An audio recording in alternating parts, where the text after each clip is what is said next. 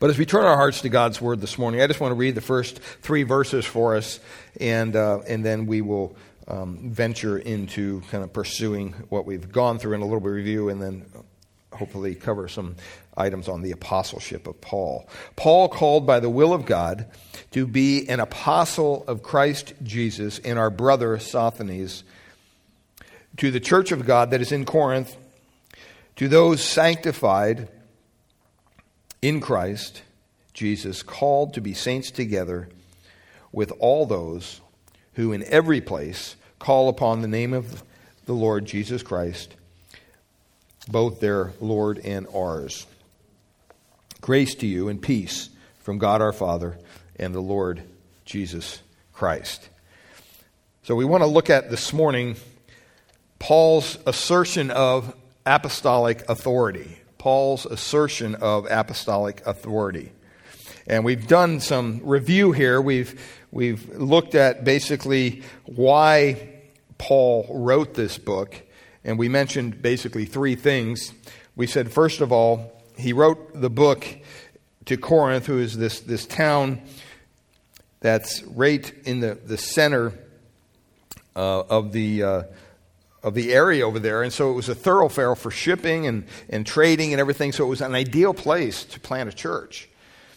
But Corinth itself was a city of degra- degradation, a church in division, and a crisis of doctrine. All three of those things were present in Corinth. And obviously, Paul is the author, and we went through all that he, uh, all his background earlier. I, I read an illustration this past week, a story actually, and in the 1960s, there was a famous college basketball player at UCLA named Lou Alcindor. Lou was searching for the meaning of life. He investigated several world religions, including Christianity. And he was impressed with the person of Christ, but his reason for rejecting Christianity was this, and this is what he gave I have never seen a real Christian. If I did see one, I might become one. Lou converted to the Muslim religion, taking the name Kareem Abdul Jabbar. Perhaps Jabbar had read Gandhi or something else. Gandhi said this There was a time when I wavered between Hinduism and Christianity. I think I would have become a Christian if I would if it would not have been for Christians. so when you read quotes like that, obviously they have a misunderstanding of what a true Christian is anyway. But a Christian is a sinner who is one saved by God's grace through faith in Christ. And along with that come new desires for Christ's likeness. But we're not perfect. We're in that process of sanctification. But we totally understand that we can have one day that perfection, that, that glorious uh, completion when we are in eternity with Him. But He is the one way to heaven. And so when you come to the, the book of, of Corinthians, it's all about seeing transformation in people's lives. Christianity is about transformation. We looked at that in the lives of, lives of Paul before uh, because Christians, people can't transform themselves. Christ has to transform them. God has to do that work. And that's why we believe in a God centered salvation, not a man centered salvation. We were talking about that in the Men of the Word study. What is a Christian last Thursday night? Wonderful. We had a small group, but we had a great discussion. And it was good. It was a real blessing to discuss these things. Um, so there can only be one way that we can receive this transformation. And it has to happen both on the inside and the outside, and that's through the God, our Creator, through His Son, the Lord Jesus Christ, through the gospel. And so we looked at, at various things in the life of Paul, uh, his background, and things like that, and you can look at that in the messages that were before. But last time we met, we were together, and we said we have five reasons why Paul asserted his apostleship. In other words, why did Paul find it necessary to say, Paul, called by the will of God to be an apostle? It sounds almost like he's bragging. Well, what, what's his reasoning here? And we, we listed these five things and we went into them in the previous message, but I'm just going to list them here this morning. He was not part of the original 12, remember. He came after the scene. He was persecuting Christians.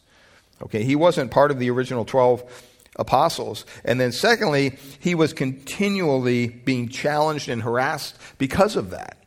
People thought that, well, who, who does this guy think he is? He's coming and saying he's an apostle. He's not part of the original 12. What's his motivation? Is he just trying to make a name for himself? Um, and thirdly, we talked about his relationship to Christ, how important it was uh, for him to assert his apostleship. Fourthly, his special relationship to the church in Corinth. He founded it and really um, wanted to minister to them. And then his special relationship to God as his emissary or his apostle. And so he really wanted to represent God in the right way. And so he had to assert his authority. He wouldn't put up with people questioning it. And so, while among them he had not preached his own message um, to the Corinthians, but God's message. And that's what he was uh, always reminding us. Hey, this is not a message that I just kind of cooked up one morning while I was home eating breakfast and thought I would deliver it to you. This is God's message. And that's one thing that we need to make sure that when we teach, that when we preach, we're not preaching our message. There's so many churches today, that's all you hear. You know, they come up with a little slick outline, a little slick topical sermon, and, and hopefully they can find scriptures to support their topic. Uh, I'm not saying that's always wrong. We do that occasionally on holidays and things like that. We'll have what we would call a topical series, okay? But it comes out of the scriptures. We expound the scriptures. And that's what Paul wanted them to know that this is not his message, this was God's message to them. And so, in light of the 12, in light of all the false teachers, in light of his relationship to Christ and the Corinthian church, Paul was fully an apostle. Well, what is an apostle? I mean, we talk about this. Apostle basically means sent one, it means one simply sent on a, a mission. It'd be like um, the people that we send overseas to represent us in foreign countries, those dignitaries. Okay? Technically and primarily in the New Testament, the word apostle is used only of the 12, including Matthias, who replaced, remember, Judas, and of Paul. That's all it's used of. Now, in a, in a basic meaning, the idea that we're all sent on a mission, well, yeah, we are apostles that way, but we don't hold the office of apostle. And that's what we're going to look at unique, uh, that's unique to these 12 plus Paul, that they were apostles. And so when we stop and think of the qualifications for the being an apostle, it's clearly the Word of God says that, first of all, they had to be chosen directly by Christ, personally, to be his apostles. So when you hear people today say, oh, I'm Apostle Paul or I'm Apostle Joe, no. There's no title of apostle anymore. There's no office of apostle. And we're going to look into that. I'm going to answer the question. You're probably thinking, well, why not? Well, we're going to talk about that. But to be an apostle in the first place in the New Testament church, the number one thing is you had to be chosen directly by Christ. That's what made Paul so unique. When people were scratching their heads, going, wait, how can he be apostle? He wasn't even here. When Christ was here, you know, he wasn't chosen by Christ personally with the other 12. But what happened on the road?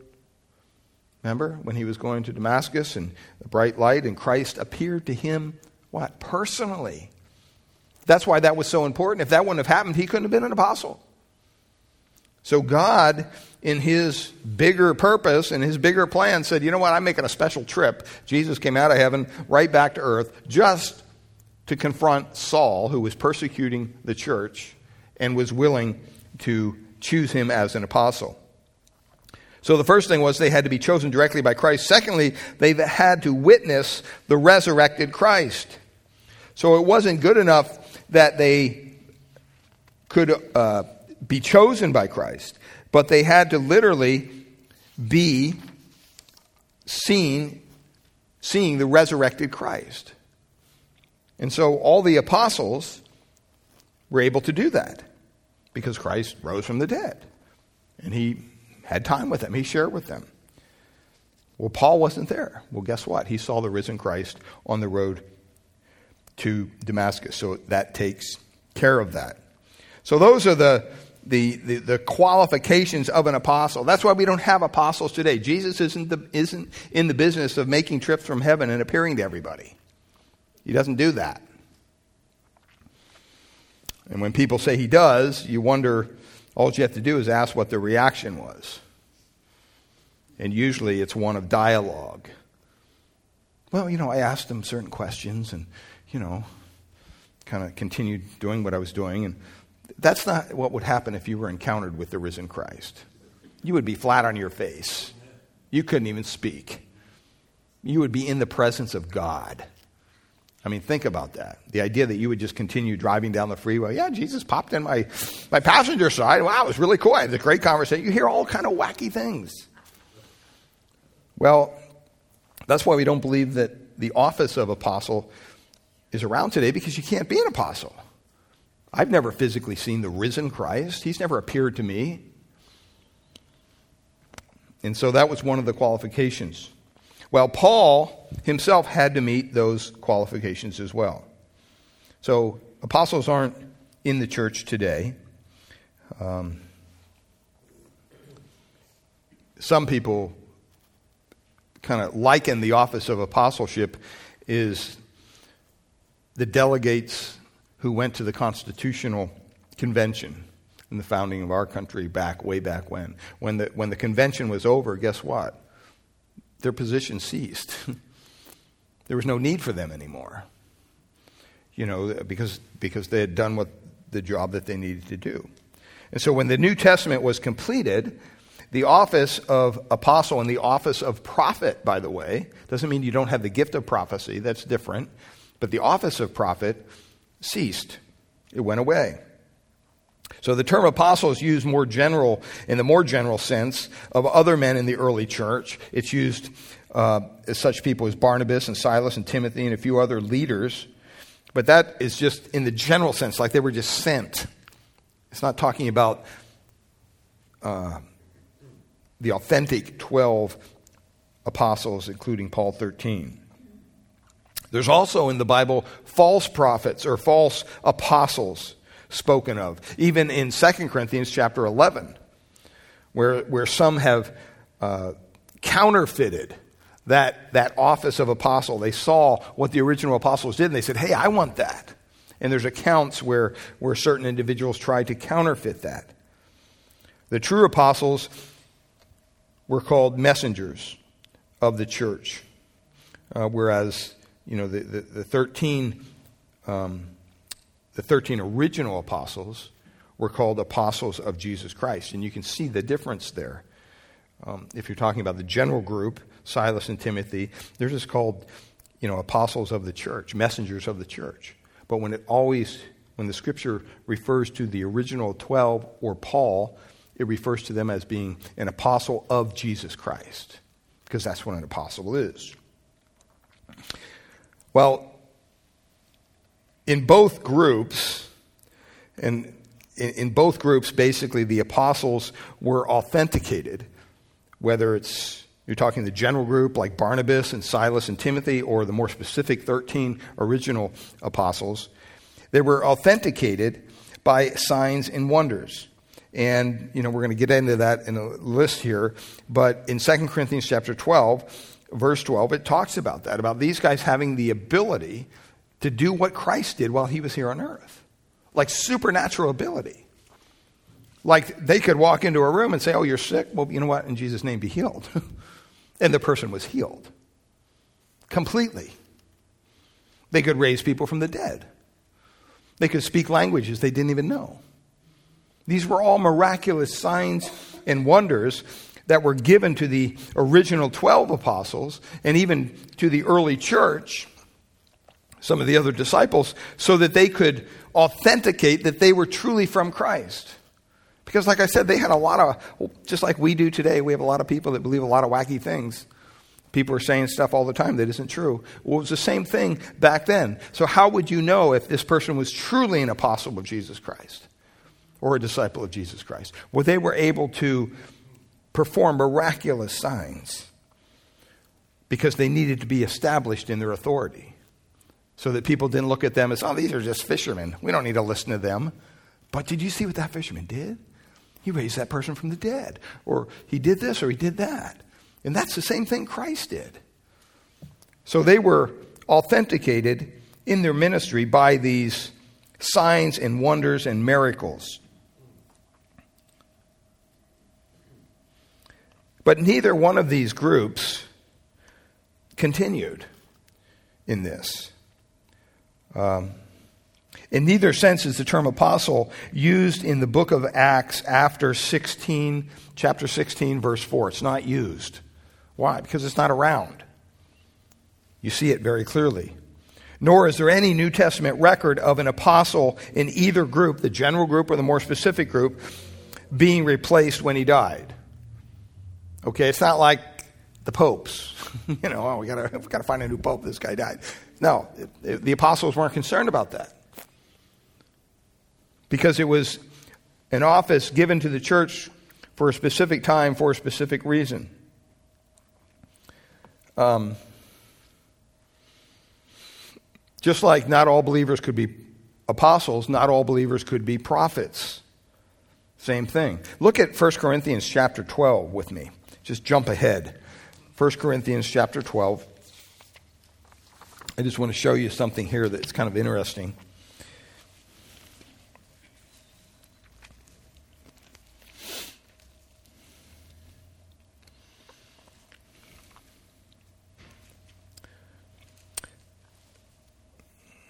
1 Corinthians chapter 12 in verse 27.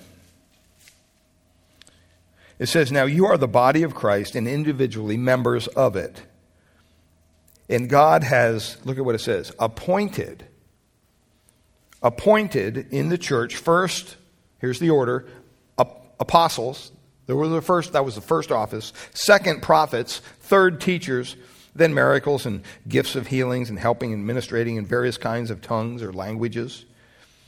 And then Paul asks the question, verse 29 Are all apostles? See, in the Corinthian church, they were having an identity crisis. They all wanted to be an apostle. They all wanted to speak in tongues. They all wanted to have all the attention on them all the time.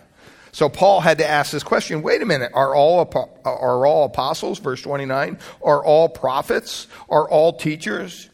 Do all work miracles? Do all possess gifts of healings? Do all speak with languages, different tongues?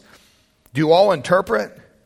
Verse 31 But earnestly desire the higher gifts, and I will show you a still more excellent way. So, what is he doing? He's reminding the Corinthians of God's sovereign and perfect provision in equipping his church. It's his church, it's not our church. Sometimes I get irritated when I hear people say, Yeah, you know, I want to invite you to my church. It's not your church. This isn't my church. This isn't your church. Whose church is it? It's God's church, it's Christ's church. And we need to be reminded of that. And so God has provided in His sovereign and perfect provision for the equipping of His church. It's unified and yet it's still diverse. Remember, we're called to be what? One body. It's one thing I, I mentioned in my prayer at the breakfast. At the end, I said, you know what? Even though we all come from different cities and towns here today as pastors of, of different denominations and different churches, we have different backgrounds, we have different families. The Bible clearly instructs us as the church of Christ, we're one church. And there's only one way of salvation. There's only one message that saves. There's only one gospel. There's only one Savior. See, we don't like to hear that because we like to say, well, I'd like to find my own way. No. Jesus himself, very clearly, I heard a clip of Oprah the other day on YouTube saying, well, you know, there's many ways to God, many religions. And for a woman who used to be so called a woman of faith, boy, She's definitely not. she doesn't know Jesus from the man in the moon. But she has this message of, wow, we just all need to be unified. We all need to love. Well, the body of Christ is already unified, but it's also diverse. You're not all called to be the same. How boring would that be? And by the way, there are some churches that want to pretend, play that. You know, to go to their church, you have to dress a certain way, you have to have your hair cut a certain way, you have to act a certain way. It's like a little bunch of little robots, you know, we are the church. That's not what the church is. The church is a unified group of people who've been saved, individuals saved by God's grace, called to be one, yet diverse in the way they're gifted, in their personality, in their backgrounds. And that's what makes the church such an incredible thing. You look at the church and it's like, wow. You know, I mean, sometimes Ken and I just, we scratch our heads. Because we go, wow, we're kind of a diverse group. Even a small church like ours, it's diverse. And yet we're called to be one. In 1 Corinthians 12 11, Paul reminds them, he says, One and the same Spirit works all these things, distributing to each one individually as he wills. So you don't get in a line after you're a Christian and say, well, let's see, this is the line for the gift of languages. That's the line for the prophecies. That's the line for the teachers. Oh, I want to be a teacher. I'm going to get in that line. That's not how it works. God gives you the gifts He wants you to have. And really, that's such a good way to go. Because, frankly, you know, we've all probably done things or been involved in ministries that at first maybe we were excited about, and we realized real quick, this is not my ministry. okay? Why? Because God hasn't gifted us. But maybe because somebody encouraged us to try it or whatever, and we try to get in there and roll up our sleeves and, okay, I'm going to serve the Lord. I had a guy one time in youth ministry tell me, you know what, I am, I am called to youth ministry. Okay, great. Why don't you come and just attend our youth group a couple? Well, you know, I really want to teach. Well, just, just come and attend for a while. And he did. And I remember the day I gave him the opportunity to just share a devotion with the kids. And, you know, I said, look, you know, 15, 20 minutes. It was a Wednesday night youth group. And this guy got up there and he wouldn't shut up. I mean, he went for 35, 40 minutes. And he made no sense. No sense whatsoever. I, I was just, you know, and I was kind of shy back. I still am kind of shy. And I'm thinking, okay, I don't want to embarrass this guy. You know, I'm no reason he's up there. Uh, but after a while, I'd say, okay, you know what? Uh, we we got to end this. You know. oh, well, I'm not done. It's like, wait, wait, you're done now. well, I haven't finished my message. I said, well, yeah, you did. That's it. And I had to have a hard talk with this guy afterwards. Go, you know what? This is not your calling. I'm sorry. I don't know why you feel it is but it's not. So you got to find something else to do. And he got upset at me, but you know what? I mean, the kids thanked me. It's like, oh man, don't ever. I mean, it was crazy. It just made no sense what he was saying or what. I mean, there's one thing going over a couple minutes, but I mean, you know, 15, 20 an hour or whatever it was. It was really bizarre. And so sometimes we get kind of involved in ministries, and after a while we realize, well, this isn't, I'm not getting any pleasure out of this personally. I don't think I'm really grasping what I need to do in this ministry. It's not enjoyable for me. I dread it. See, you never want to be involved in a church, in any ministry, where you wake up in the morning and go, oh, today's Sunday.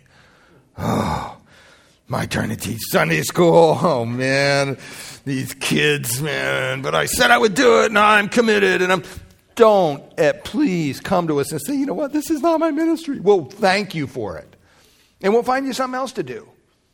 Because we're all different. We're all gifted in different ways. And that's what makes the church the church. It doesn't mean somebody who's teaching or somebody who's doing kitchen work or somebody who's cleaning the bathrooms. We're all in the same boat. We just want to serve the Lord. And so the apostle does not give here in, in 1 Corinthians, even, chapter 12, an exhaustive list of gifts.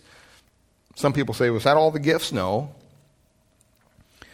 But he's giving a list to show the variety of the way in which the Lord calls and equips those who serve the church and how we're called to do it in a harmonious fashion. We're called together. We don't sit down and compare notes and, well, you know, she gets to work in the kitchen. You know, I really want to work in the kitchen. And no, you just do what the Lord commands you to do, what the Lord equips you to do. And that's so important. What's, what's interesting in that text we just read, read that word appointed, okay? Uh, in the Greek, and it, it means basically to set in place. To set in place. And that's what God does. God sets in place those who are to minister to the church. Now, sometimes you may ask, wow, why did he set in place that person? Well, that's my point. Maybe he didn't. right? Maybe they set themselves up. And that's one thing in ministry that you can always, even if you don't know if that's your calling or whatever, after a while, I guarantee you the people you're ministering to, they will realize whether it's your calling or not. And they should be able to communicate that to you. You know, there's a lot of people that hear the call to ministry, but it's not the call to ministry from God. It's a call maybe from their own ego or whatever. And so you have to be aware of that. But that same word appointed is used in John 15, 16, which is kind of interesting because that's where Jesus says, You did not choose me, but I chose you and appointed you. That's the same word that he used when he appointed the apostles and the prophets. Or in Acts chapter 20, verse 28, says there, Pay careful attention to yourselves and to all the flock in which the Holy Spirit has made you overseers, appointed you. It's the same word, it's just a different word in the English, but in the Greek it's the exact same word. To care for the church of God. That word made is the word appointed. Or in 2 Timothy chapter 1 verse 11, Paul says to Timothy, he says, "For which I was appointed, appointed a preacher and apostle and teacher. God has sovereignly appointed first apostles, second prophets, third teachers. And then he appointed other officers such as um, evangelists and pastor, pastor teacher, whatever you want to call it. But those of the apostle and those of the prophets, I think it's up there on the screen, they had basically some responsibilities. Okay? Um, first of all, one of the, the first purposes, you might say, that God gave for the apostle and prophets. Well, why did he give them to the church? Well, here's why. First of all, to lay a foundation for the church. There never was a church before this. So there was no foundation for the church. And in Ephesians chapter 2 verse 20, starting in verse 19, it says this, So then you are no longer strangers and aliens, but you are fellow citizens with the saints and members of the household of God. He's talking to Christians. He's talking to the church at Ephesus. Verse 20, built on the foundation of who? it says the apostles and the prophets. And the, the, the, word language there means that this was something that has been accomplished. This is not an ongoing event. And then it says, Christ Jesus himself being the cornerstone, in whom the whole structure, being joined together, grows into a holy temple in the Lord. Verse 22 of Ephesians 2. In him you also are being built together and the idea is you're being built together on top of the foundation. You don't continue to lay the foundation once it's laid. That wouldn't make any sense. So he says you're being built together into a dwelling place for God by the Spirit. That's the church. That's the church of, of Christ. It's built on the foundation of the apostles and the prophets. So they laid a foundation for the church. Secondly, the purpose God gave the church, apostles, and prophets was to receive and declare the revelation of God's word. That's one of the roles of a prophet. In Acts chapter 11, verse 27 and 30, 27 to 30 of Acts chapter 11, it says, Now in these days prophets came down from Jerusalem to Antioch. And one of them was named Agabus. And he stood up and he foretold by the Spirit in other words, God supernaturally spoke through this man because he was a prophet that there would be a great famine over all the world. This took place in the days of Claudius. Verse 29. So the disciples determined, everyone according to his ability, to send relief to the brothers living in Judea And they did so, sending it to the elders by the hands of Barnabas and Saul. So God supernaturally, through this prophet, Agabus, who was in the business of being a prophet, and he received direct revelation from God. Now, today, because the canon's closed, this book is all we have. It's complete in its revelation. We don't continue to receive direct revelations from God. Now, some people believe they do, which is unfortunate because they're really causing harm to the authenticity of this book that we hold in our hands, the Bible, and we hold so dearly. Because what's this book so special about if I can just add whatever I want? Oh, you know, Jesus told me this morning, I'll just put this back in the book of Stephanus right there. I'll start my own book and start receiving my own revelation. See, and you can go south real quick. So God is no longer in that business. He has given us all He's going to give us. And if you look at Hebrews chapter 1, if you say, well, where do you find that in Scripture? Hebrews chapter 1, it tells us how God used these prophets and these apostles to receive revelation and how the foundation was started. Look at verse 1. It's Hebrews 1. It says, Long ago, and notice the different descriptions of how this happened. At many times, so first he gives a time frame, long ago, and at many times, and in many ways. There was no prescription. There was no prayer. Okay, I'm going to pray the prayer of a prophet. Lord, please reveal to me now. Oh, there it is. I got the right words. Nope. In many ways, in many times, then it says this God spoke. Doesn't say God is speaking. God spoke to our forefather, to our fathers by the prophets. And the idea is, is that it happened for a period of time and it stopped. But in these last days, he has spoken to us how? By his Son. Once again, past tense, he's spoken. It's done, it's complete. Whom he appointed the heir of all things, through whom also he created the world. And it goes on and it speaks of Christ. So God has spoken through his word. We don't need to add to the Bible. God has already completed it. In Acts chapter 21, 21 verse 10, it says, While we were staying for many days, a prophet named Agabus came down from Judah, and coming to us, he took Paul's belt and bound his own feet and hands and said, Thus says the Holy Spirit, this is how the Jews at Jerusalem will bind the man who owns this belt and deliver him into the hands of the Gentiles. So once again, you have this prophet, Agabus, going to God's servant saying, Hey, I got a special message for you. We're seeing that on Wednesday nights. We saw that on Wednesday nights when we were in 1 Samuel. But today, we use God's Word as our foundation.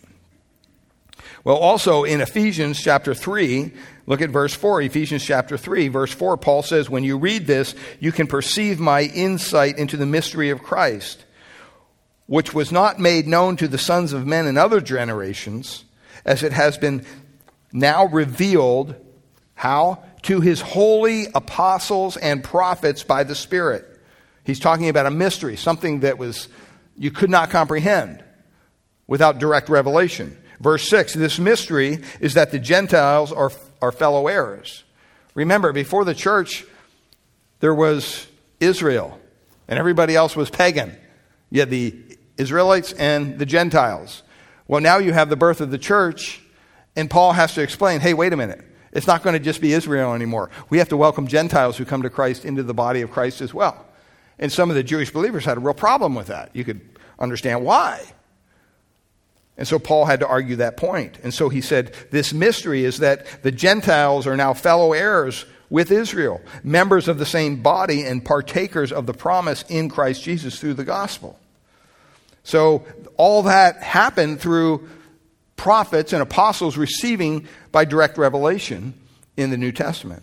And the third purpose that God allowed these apostles and, and prophets was to give confirmation of the Word of God.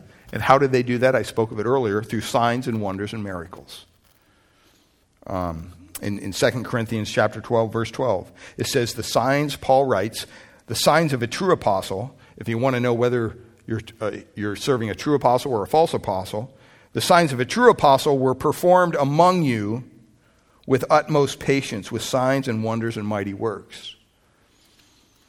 So that's 2 Corinthians 12 12. And then in Acts chapter 8, verses 4 to 8, it says, Now those who were scattered went about preaching the word. They were being persecuted. They said, Get out of here. Well, okay, but we were, as we go, we're going to preach the word. Verse 5 Philip went down into the city of Samaria and proclaimed to them Christ. Verse 6 And the crowds with one accord paid attention to what was being said by Philip. And when they heard him and they saw the signs that he did, See, if he didn't have the signs, they would listen to the message and go, Yeah, you're whacked, get out of here. But he started doing miraculous signs to give credibility to his message. When they heard him and saw the signs he did, okay, they paid attention to him. Verse 7 For unclean spirits crying out with a loud voice came out of many who had heard them, and many who were paralyzed or lame were healed, so that there was much joy in that city. So God used these signs and these wonders and these apostles and prophets to proclaim his truth. And after the apostles would proclaim the truth, they would be their credibility would be kind of bolstered up by the signs and the works that they did. In Hebrews chapter 2 verses 1 to 4, it says this, Therefore, we must pay much closer attention to what we have heard, lest we drift away from it. For since the message declared by angels proved to be reliable, and every transgression or obedience received a just retribution, verse 3, how shall we escape if we neglect such a great salvation? Listen, it was declared at first by the Lord, and it was attested to us by those who heard, speaking of the, the, the, the early apostles. Verse 4 While God also bore witness by signs and wonders and various miracles and gifts by the Holy Spirit distributed according to his will. So when you get involved in the charismatic movement and they're telling you, well, you got to speak in tongues, you know, you're not saved. Who are they? God? God is the one who distributes the gifts. And so you have to stop and you have to put these things into perspective. And by the way, the first of the gifted men in the New Testament church were the apostles.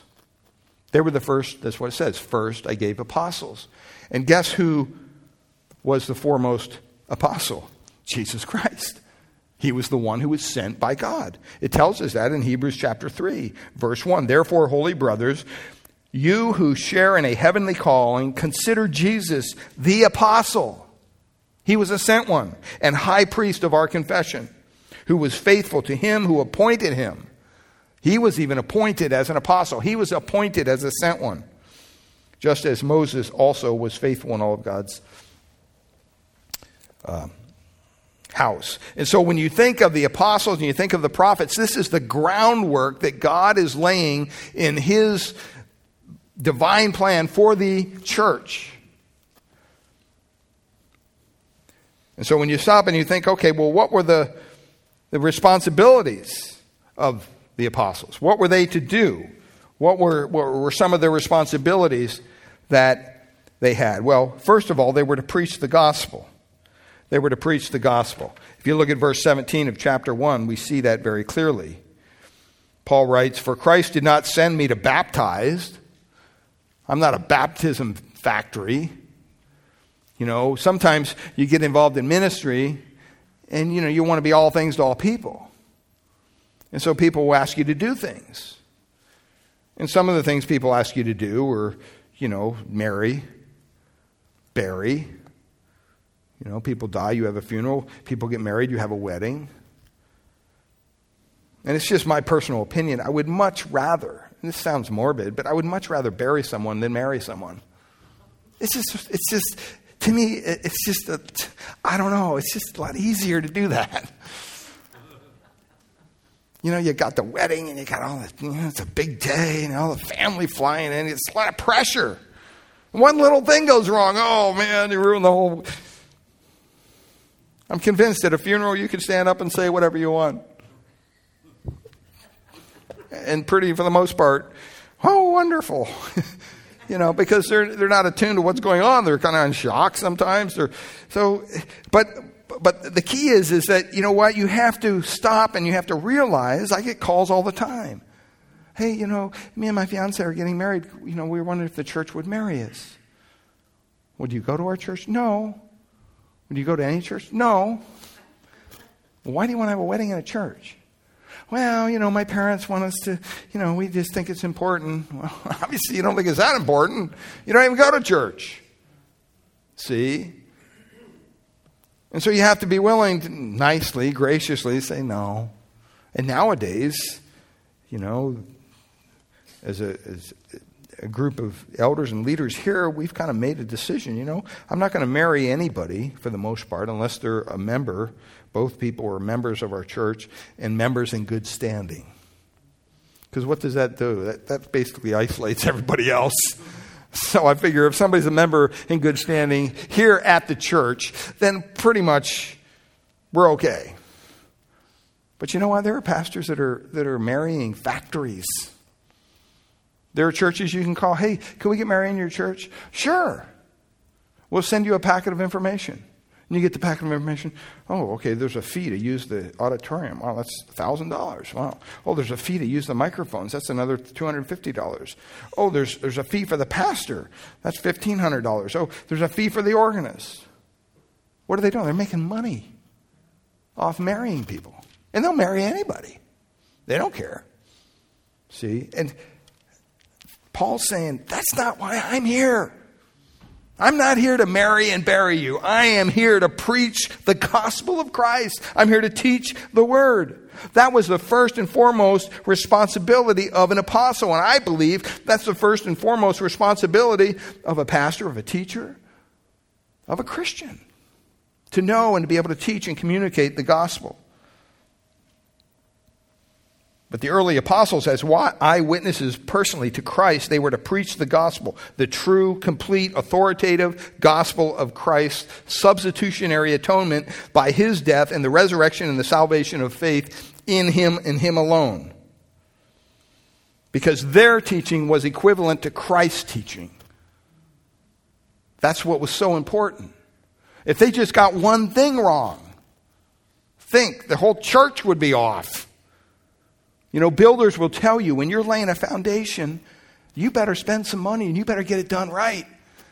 Because if your foundation's just a little bit off, or you forget one of those little bolts that holds the house to the foundation, or any little detail concerning the foundation, you're in for a world of hurt down the road. You go to measure for, you know, curtains. And then all of a sudden you realize, well, that, that window's crooked. Why is that window crooked? It's off by an inch and a half because the foundation's off. So it was very important for God and for the church when these early apostles were laying down that foundation that they taught what Christ did. And we'll cover that later. But secondly, they were also devoted to prayer and ministry of the word. In Acts chapter 6, it shows us this. And this is kind of a model for us uh, as a church, really. I mean, they were, they were required to do this early on. Acts chapter 6, in verse 4.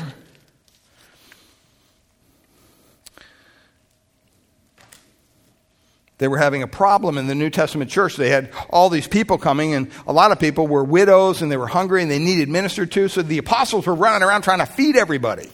They were trying to do everything themselves. And they realized this, this can't happen. And so they had to come up with a way to distribute the work. So look at what it says in verse 1. Now, in these days, when the disciples were increasing in number, number a complaint by the Hellenists, a group of them, arose against the Hebrews because their widows were being neglected in the daily distribution of food. So a certain group wasn't given, getting as much, or maybe they missed a day or whatever, and they were getting ticked off. Verse 2. And the 12 summoned the full number of the disciples and says, You know what? It's not right that we should give up preaching the word of God to serve tables. They weren't saying that pridefully. They were just saying, Look, we know what our calling is. Our calling is to the word and to prayer. Somebody else has to figure out how to feed these people. Therefore, brothers, verse 3, pick out from among you seven men of good repute, full of the Spirit and of wisdom, whom we will appoint to this duty. but we will devote ourselves to prayer and to the ministry of the Word. That's how the New Testament church is to work. And I thank God that even though we're a small church, we kind of operate that way. I mean, I'm involved in a lot of stuff in a small church. You have to be almost. But it was such a blessing a couple weeks ago. Somebody said, Oh, we had a, we had a wonderful barbecue luncheon. Really? Where'd you have that? Well, I was over at, at Danny Vasquez's house. And I'm like, Really? What, what was that about? well, it was, for, it was for the ushers. And I thought, That is so cool. You know, I mean, it was so incredibly gracious of him, kind of heads up that whole thing. And it's kind of like, you know what, we need to get together. And see, I don't know Ken I didn't even know what was going on. See, that's how the church should operate. You know, or sometimes I walk in here Sunday mornings, you know, early, and there's somebody in the kitchen. What are you doing in the kitchen? Well, we're getting the food ready. Oh, wow. You know, I don't have a menu. I don't know what they're cooking. I have the slightest idea what's going on. But you know what? They're faithful to what God has told them to do. And they're serving the body of Christ. And so they were devoted to prayer and the ministry of the word. They were devoted to, as Ephesians 4 tells us, the equipping of believers to build up Christ's body. That's what, as elders, that's what, as teachers, that's what, as leaders within the church, we're called to do. Now, sometimes we do other things as well, and that's okay. You know, it doesn't mean that, you, you know, I have to lock myself in my office 12 hours a day on my knees, you know, with the Bible as a pastor or I'm doing it wrong. That's, it's not saying that. There are some pastors that do that. I'm, I'm not one of those. I mean, I'd be bored in two seconds if I had to do that. So, you know, I, I find other things to keep me entertained and, and keep me busy. But it all comes under that idea of, of being involved, being served. But I know my priority as a pastor needs to be to prayer and to ministering the word. If I'm not able to do that, then what good am I? What good is my calling? Well, secondly, they were the original.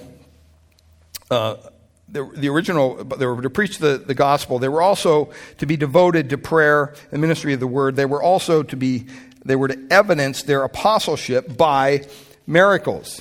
They were to evidence their apostleship by miracles. They equipped believers.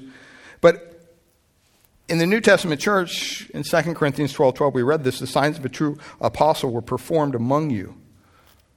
All right, so they were kind of affirmed by Paul and by the church because of their innate ability to do these signs and wonders that God allowed them to do.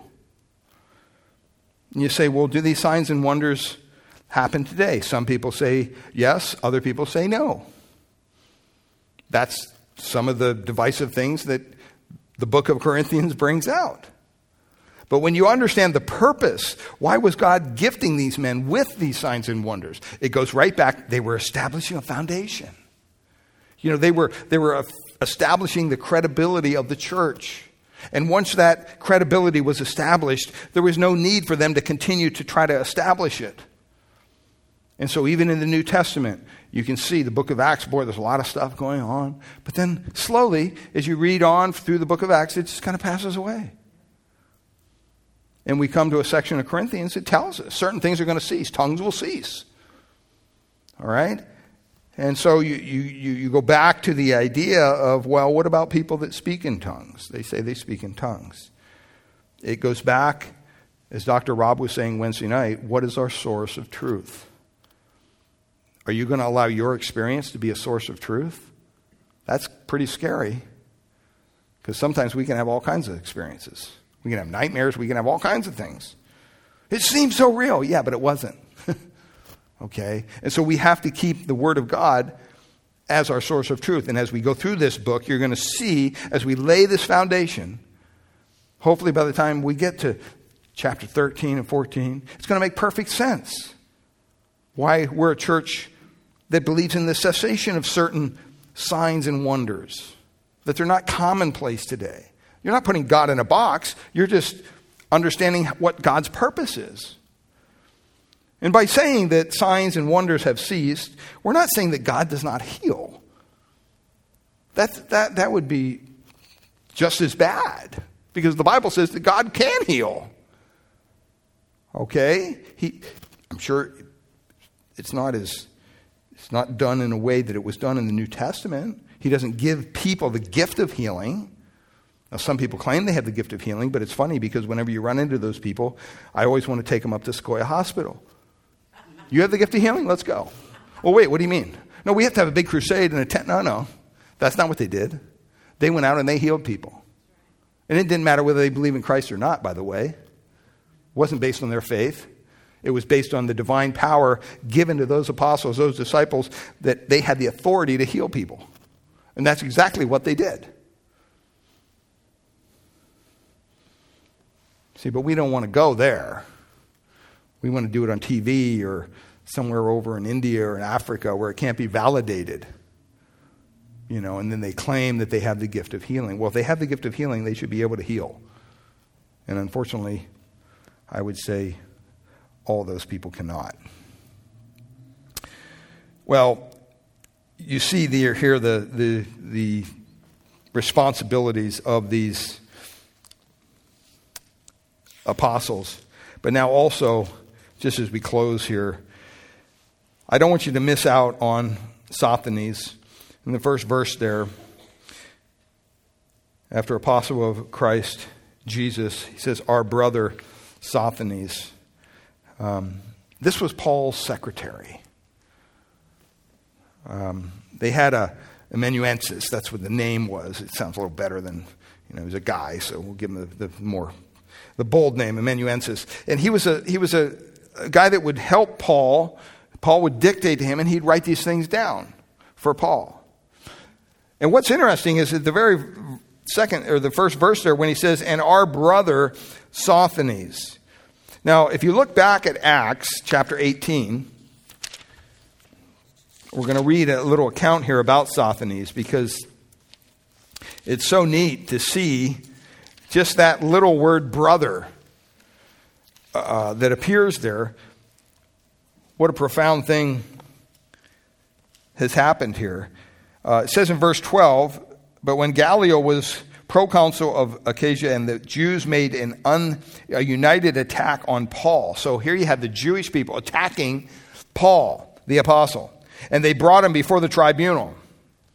Bound him up, brought him before him, saying, This man is persuading people to worship God contrary to the law. They were upset. Verse 14. But when Paul was about to open his mouth, Gallio said to the Jews, Gallio said to the Jews, And if if it were a matter of wrongdoing or vicious crime, O Jews, I would have reason to accept your complaint. But since this is a matter of questions about words and names and your own law, see to it yourself. In other words, I really don't think you got a case there and I don't really care. Now get out of here. I refuse to be a judge over these things. And he drove them out from the tribunal. It's kind of in your face. And then it says this and they all seized who? Sosthenes. Interesting. Why would they seize him? The ruler of the synagogue. So you have this crowd made up of Jews and even Gentiles. They were upset. They, they didn't want to hear a message from Paul. And so they brought him before Gallio, and he said, Hey, deal with it yourselves, Jews. So you had this crowd that wanted Paul's head. And when it didn't work out, when their case fell apart, who did they blame? They blamed their leader, Sosthenes. He was the leader of the ruler of the synagogue. So this is BC for Sosthenes. This is before Christ. It's interesting, just like Paul. And look at what they did to him. They beat him in front of the tribunal, beat him up. Gallio, he paid no attention to any of this, he didn't care. Now, you turn to 1 Corinthians, and you're like, wow, what happened? all of a sudden, this guy that's against Paul, trying to bring him to court, trying to get his head on a platter, now Paul's saying, Our brother Sosthenes.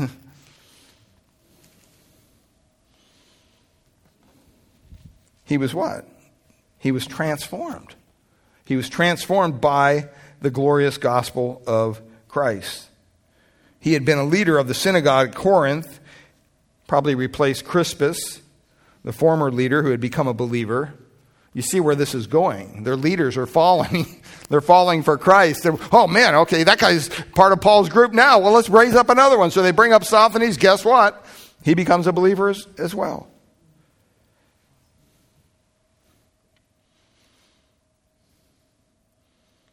Some ancient manuscripts actually say that the Jews beat him, and some of the other manuscripts say that the Greeks beat him, Sosthenes. They both took turns. If by the Jews, it was because he was so poorly accomplished in court, they lost their court case before the situation there. But if by the Greeks, it was because, you know what, they probably resented taking up their court time. You know, that's how you resolve matters in your community. You'd go to court. Well, they bring this cruddy case it doesn't deserve. It's taking up all this time. Say, hey, you know, we got, we got other things to deal with here. So they beat them up too. I mean, they didn't care about their Jewish religion. But it indicates that sometime after this incident, he came to Christ even though he was an opponent of the gospel. See, this is what the book of Corinthians will teach us is, you know what? The, the gospel transforms people. It changes them from the outside, it changes them from the inside, it changes them in a way that we cannot transform ourselves. Verse 2 here, he tells us who he wrote to, the church of God that's in Corinth. Paul is writing here to the believers who are in Corinth but he's also writing to all the believers. He says, To the church of God that is in Corinth, to those sanctified in Christ Jesus, called to be saints, together with all those in every place, call upon the name of the Lord Jesus Christ, both our Lord, both their Lord and ours. So it's not only written just for the Corinthian believers, it's written to us as well. In verse 3 here, he just gives us his his blessing, he says, grace to you and peace. It's funny, Paul says that. He always precedes the peace of God with the grace of God. You can never receive the peace of God without first understanding and receiving the grace of God. From God our Father and the Lord Jesus Christ. Well, next week we'll press on, but we're going to talk a little bit about what that means in verse uh, 2, where it talks about they're called to be saints. What is our calling as believers? Well, we're called to be saints. Well, what does that mean? How does that affect how we live each and every day? Father, we thank you for your word this morning. We thank you for the Apostle Paul. We thank you for his letter to this church that was really messed up. And yet, so many times we can understand because sometimes our churches get messed up as well. And so, Lord, we pray that we would be true to your word as we go through this book, that we wouldn't uh, try to manipulate it to make things it doesn't say, make it say things it doesn't mean. But, Lord, I pray that you would enable us to uh, allow it to be the truth that it is and stand for itself. And, Lord, we pray that you would give us wisdom as we continue to read and reread this book, as we entertain the next set of verses and what it means to be a saint in Christ Jesus, called.